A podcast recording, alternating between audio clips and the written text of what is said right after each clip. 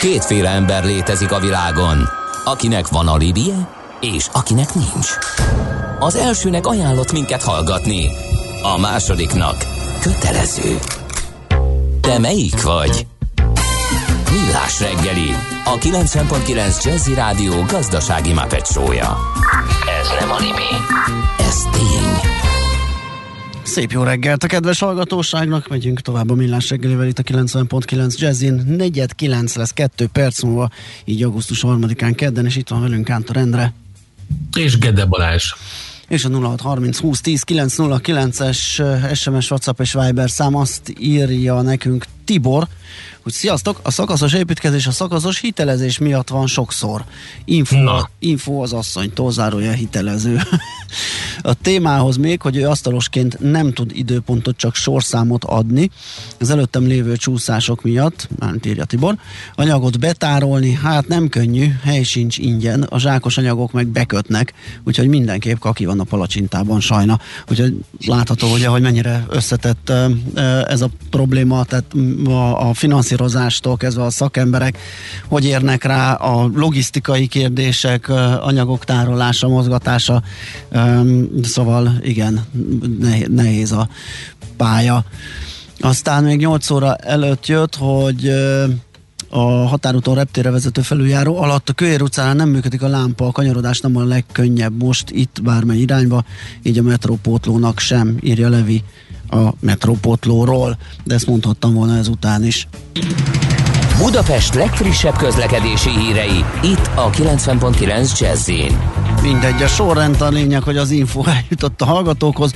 Megnézzük, hogy az útinform, bocsánat, frissített. Hát baleset sajnos a Könyves Kálmán körúton, az Árpád híd felé a Kőbányai út előtt a külső sávban, illetve az Ülői úton a Kőér utcánál, ott sárgán villognak a jelzőlámpák. Uh-huh igen, vigyázni kell. Erről írt a Meg én szerintem va- volt valami Recer utca helye húja itt az M7-esen is, mert Mondom. lehetett hallani szirénázást.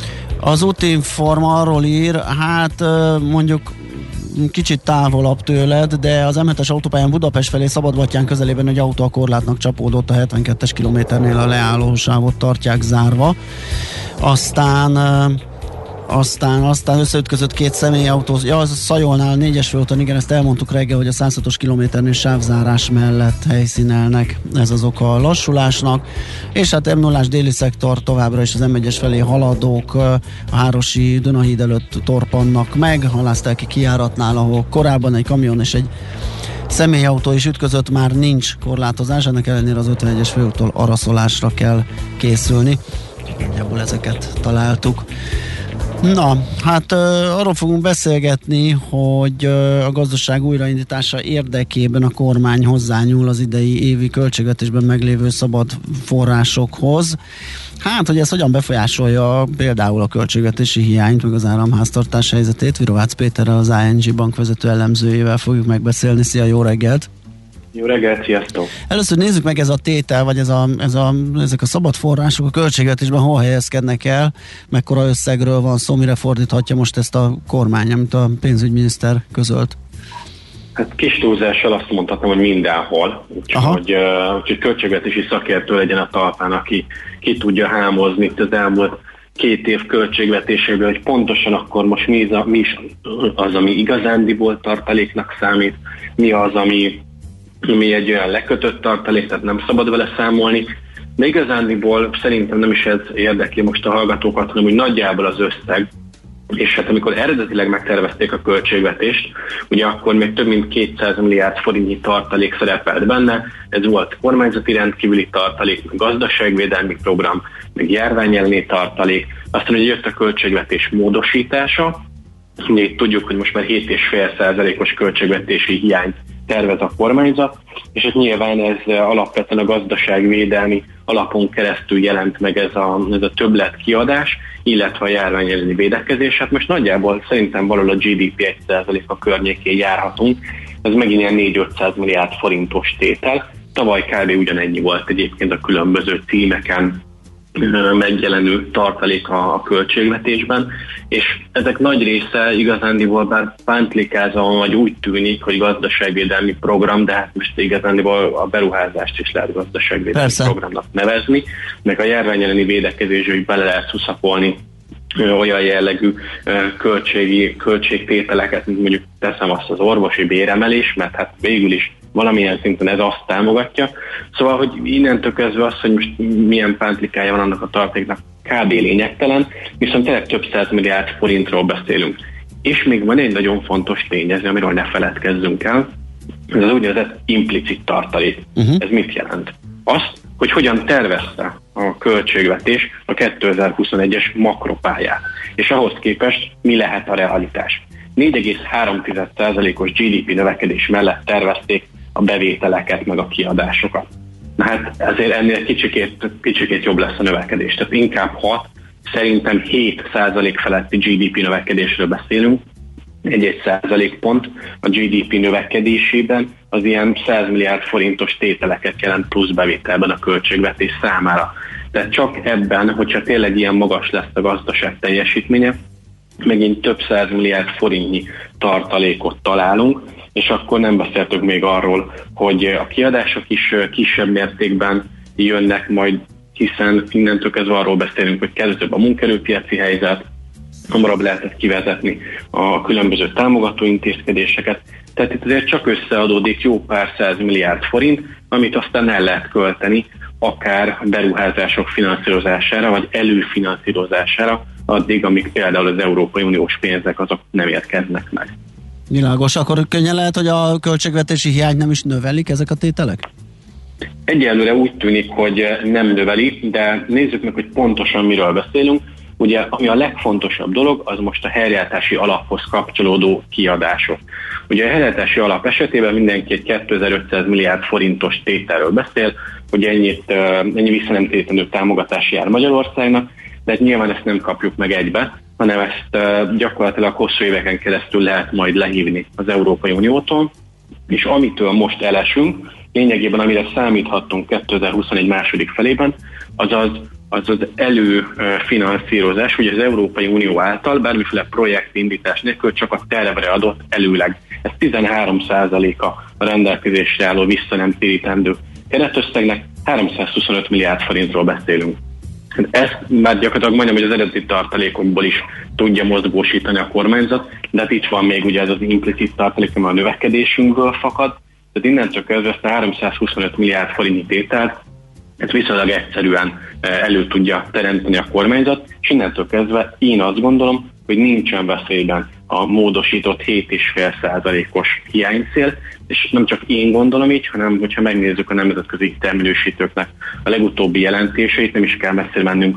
Péntek éjjel, ugye a, a Fitch, Fitch adta ki igen a jelentését, és ő is azt mondta, hogy igazából addig, amíg az államadóság ráta csökkenni fog, addig őket olyan nagyon nem érdekli, hogy most akkor 7,5% a deficit, vagy 6% a deficit, hogy jön-e az EU-s pénz, vagy nem jön, amíg az államadóság rátát tudjuk csökkenteni, addig köszönik szépen, nem igazán fognak velünk foglalkozni.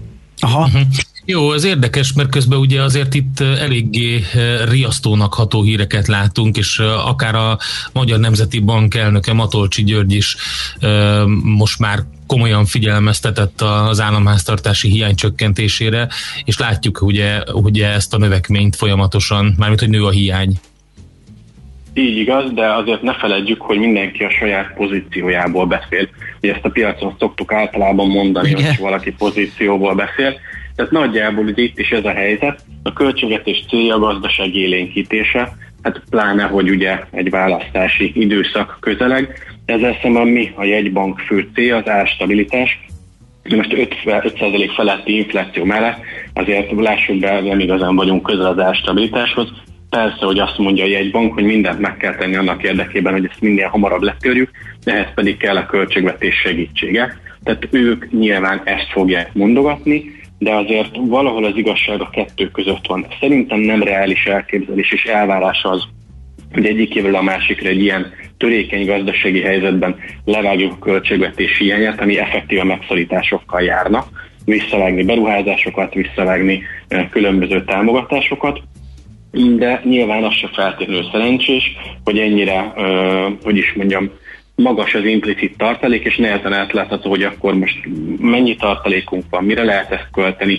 és a végén valószínűleg tényleg ott kötünk ki, hogy valahol 7,5% környékén lesz a hiány mértéke, aminél nyilván lehetne kicsit kevesebb is, hogyha nem költünk például ezekből az extra bevételekből, ami a gazdaság növekedéséből, vagy a terven felüli növekedéséből fakad, és akkor valószínűleg valahol itt a kettő között találjuk meg az mhm. igazságot, és egy kompromisszummal ki lehetne jönni mondjuk egy ilyen 4,5-5 százalék körüli költségvetési és még akkor sem történne tragédia a gazdaságban, nem mondjuk az extra bevételeket azt államadóság csökkentésre lehetne fordítani. Egy kicsit ilyen számkarate is van, nem Péter? Mert ugye van ez a, meg, meg a parlament által elfogadott és milliárd forintban kifejezett hiánycél, és van ugye a GDP arányosan 7,5 százalékos deficit, ami nem ugyanaz a két összeg.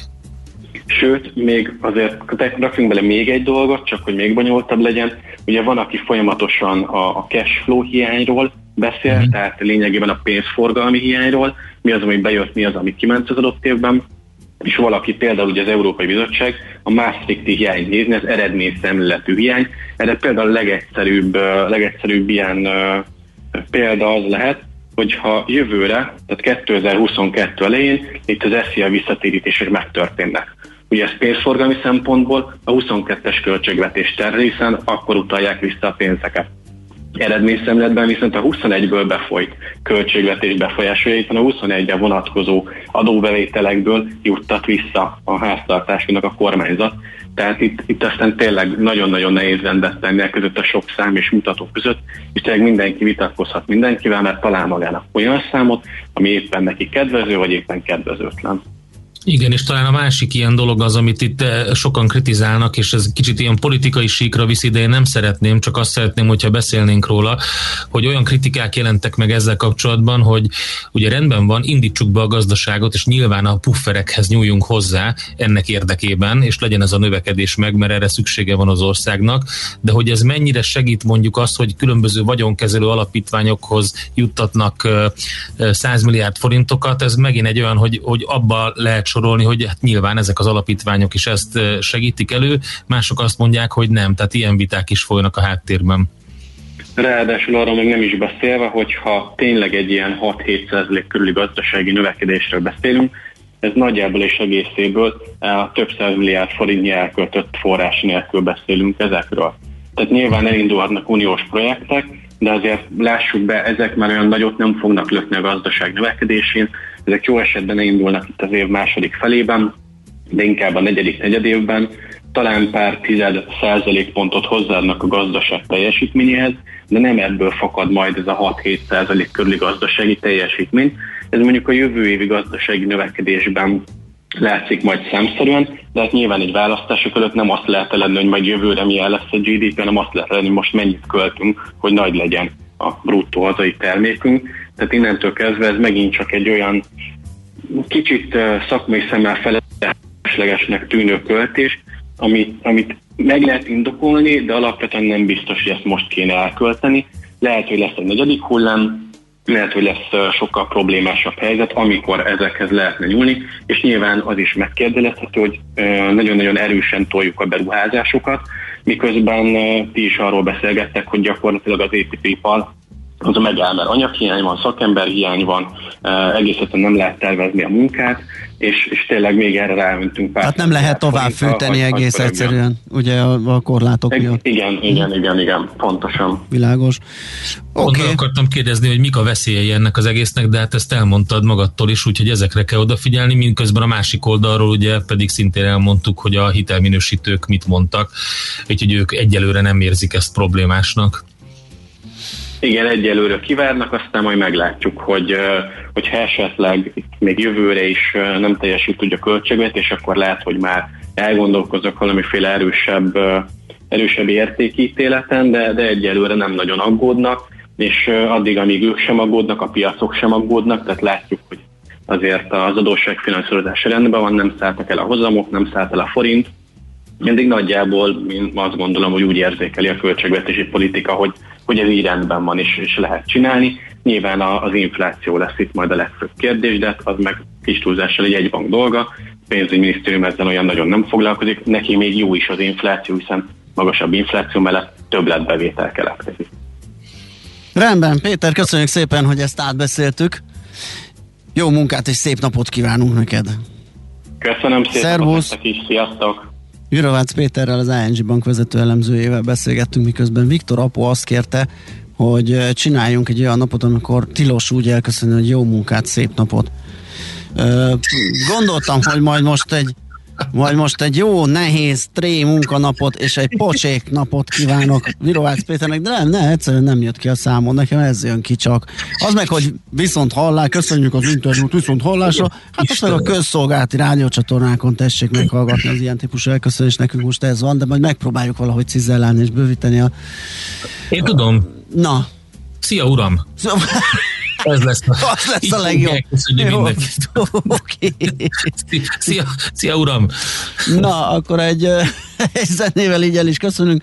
Smitandi hírei jönnek utána, a rövid hírei. Azt követően pedig aranyköpéssel folytatjuk a millás reggelit. És ahogy azt már beharangoztuk, majd észjáték rovatunkban az alapanyag hiány sújtotta raklap piacról fogunk beszélgetni az is sújtja, de alapvetően ami nálunk most fókuszban lesz, és ami miatt megkerestük Járik Tamást, a Mavrec mm, Railway Engineering Corporation Kft. raklap ellenőrző divízió vezetőjét, az az, hogy hamisítják a raklapokat, úgyhogy erről fogunk vele beszélgetni majd a híreket követően. Aranyköpés a millás reggeliben. Mindenre van egy idézetünk. Ez megspórolja az eredeti gondolatokat. De nem mind arany, ami fényli. Lehet kedvező körülmények közt gyémánt is. Gárdonyi alias Cigler, vagy Cigler alias Gárdonyi Géza az egyik születésnaposunk. 1963-ban született ezen a napon a kiváló magyar író, költő, újságíró, pedagógus, drámaíró, minden volt ő. És egy alkalommal azt mondta, az egyenlőség érzése velünk születik. A gyermek csak a korkülönbség szerint osztályozza az embereket. Ja, nagyon érdekes gondolat egyébként, és teljesen igaza van, mert azt nézi, hogy öreg vagy fiatal, hogyha megkérsz egy gyereket, hogy, hogy mondja le, hogy mondja el, hogy az egyik osztálytársa vagy barátja, vagy akivel megismerkedett, az milyen, írja le. Legtöbbször nem azokat a jegyeket mondják a gyerekek, amikre mi számítunk, mint felnőttek. Tehát az a fajta... Hát egy darabig, ugye? Egy darabig azért benne, elkezdik, az, igen, a elkezdik, nevelés hatása megint nem jelenik, meg igen. a társadalmi elvárások, Úgyhogy, úgyhogy tök érdekes egyébként, hogy például bőrszint azt nagyon ritkán mondanak a gyerekek. Nem is veszik, sokszor nem is veszik, vagy nem gondolják, hogy ez egy olyan fontos ismérv, hogy azzal kezdjük, hogy egy Igen. ilyen színű emberrel beszélt. Igen, talán a dagiság, vagy valami ilyesmi lehet az első, lehet, ami ilyen megkülönböztető. Aztán jönnek sajnos az anyagiak szerintem, ahogy cseperedik és elkezdi látni a különbséget. Úgyhogy, eh, hát igen, fokozatosan romlik a helyzet, amíg eljutnak a felnőtt. hogy lehet beszennyezni egy teljesen tiszta valamit, ugye? Igen, ez erről szól. Aranyköpés hangzott el a millás reggeliben. Ne feledd, tanulni ezüst, megjegyezni arany. Innen oda, ezt ennyiért, onnan ide, azt annyiért, Aha! majd innen oda ezt, és vissza azt. Emennyiért közben bemegyünk oda azokért, és átvisszük amoda. Amennyiért, mindezt logikusan, hatékonyan, érted? érted? Ha nem, segítünk. Észjáték, a millás reggeli logisztika rovata a raklappiacról fogunk beszélgetni.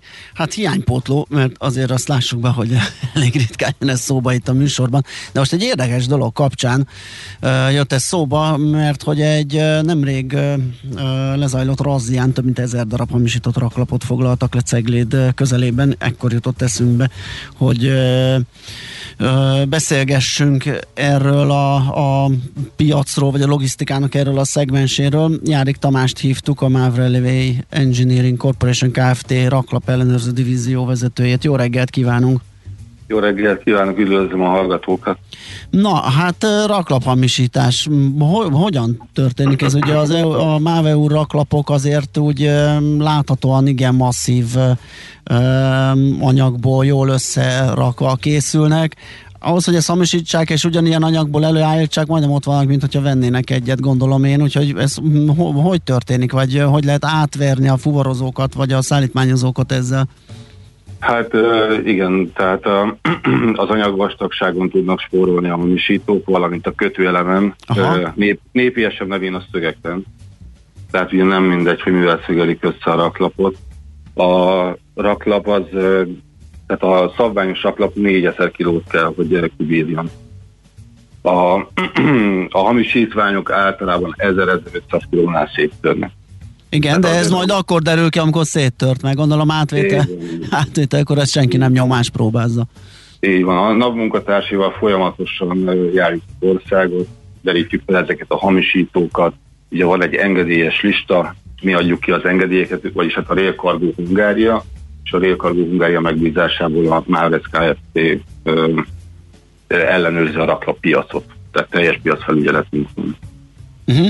A, Mit jelent ez a hamisítás anyagi szempontból? Tehát, hogy, hogy, hogy mennyit lehet, mennyit spórolhat valaki esetleg, vagy hogy, hogy működik ez?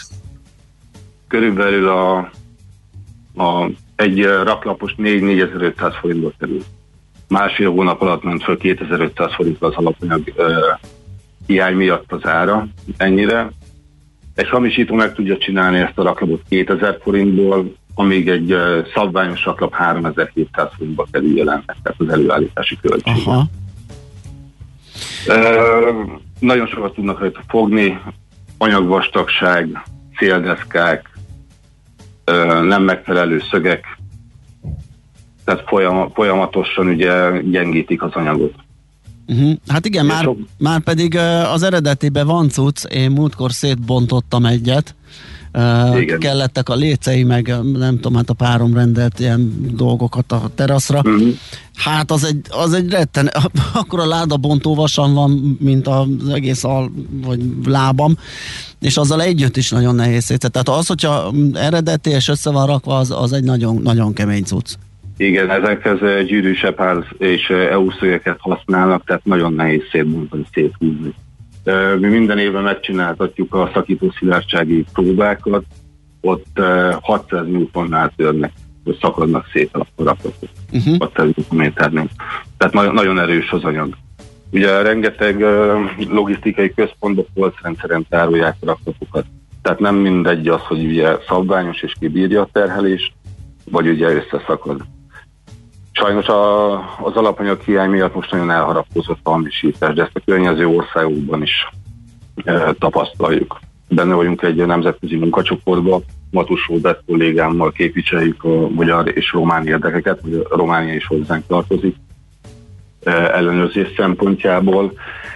Hát e, mindenhol arról számoltak be, hogy a hamisítás az mindenhol felütötte a fejét. Ugye nagyon nagy a kereslet mostanában a raklapra az alapanyag hiány miatt, és ugye az, a legális gyártók nem tudnak eleget gyártani, és a javítók se eleget javítani. Ezért most folyamatosan járjuk az országot, és próbáljuk felderíteni ezeket az üzemeket, ezeket az illegális üzemeket, akik ugye nem rendelkeznek engedélyen. Mivel lehetne még valami azonosítóval ellátni az eredetit? Ugye most egy, hát én, amit látok itt szemrevételezéssel, egy uh, bilog van belesütve ugye oda a tartó fákba, amit nyilván reprodukálni nem annyira nehéz. Lehet-e ezen valamit változtatni, hogy ez a helyzet ne így alakuljon? Van még a, a raklapban egy minősítő kapocs, tehát a hosszanti oldalánba kerül bele a gyártásnál, Aha. javításnál a rövid oldalba, tehát a 800 oldalba. Ez szavatolja azt, hogy igen, ez a raklap ellenőrzött, minőségileg átnézett.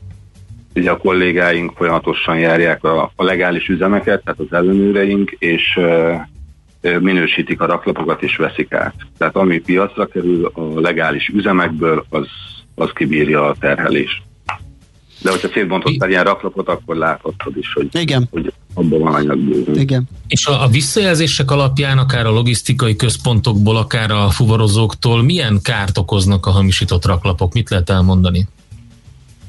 Általában a, az áru sérül. Ugye sok balkácsáruházakban láthatjuk ezeket a polcrendszereket, amit a logisztika is használ. Ugye, hogy nagyon sok emelet magasra fölrakják a a raklapokat. Ilyen polcrendszer szerint. Uh-huh. képződményekre. Hát, hogyha ott ugye nem megfelelő a raklap minősége, és eltörik, és ott van egy dolgozó, vagy egy vásárló, hát az, az a legjobb eset, hogyha csak kórházba kerül. Tehát ugye aki ilyen terméket vásárol, bár nem gondolnám, hogy a nagy logisztikai központok ezt vásárolják, de sajnos a rendszerből bekerül, mindenféle kereskedőn keresztül, és áru alá is bekerül, hát ott ugye nagyon csúnya dolgokat tud művelni. Világos. Ráadásul ugye ezek a hamisítók még szeretik a, az olyan alapanyagot beleütni, ami gombás. Oh. Tehát nem mindegy, hogy ugye mm, élelmiszer alá mi megy. Ugye ez csere rendszer, tehát ugye élelmiszer alá, gyógyszer alá, ugye minden, bármit, amit ugye körülnézünk magunk körül, raklapon szállítunk. Uh-huh. Ugye említetted az alapanyagár változást, drasztikus emelkedést. A raklap innováció az hol tart? Mert lehet látni néha ilyen kemény műanyagból, sőt, alumíniumból is raklapot, ami nyilván rohadt drága, de valószínű, hogy egy örök élet.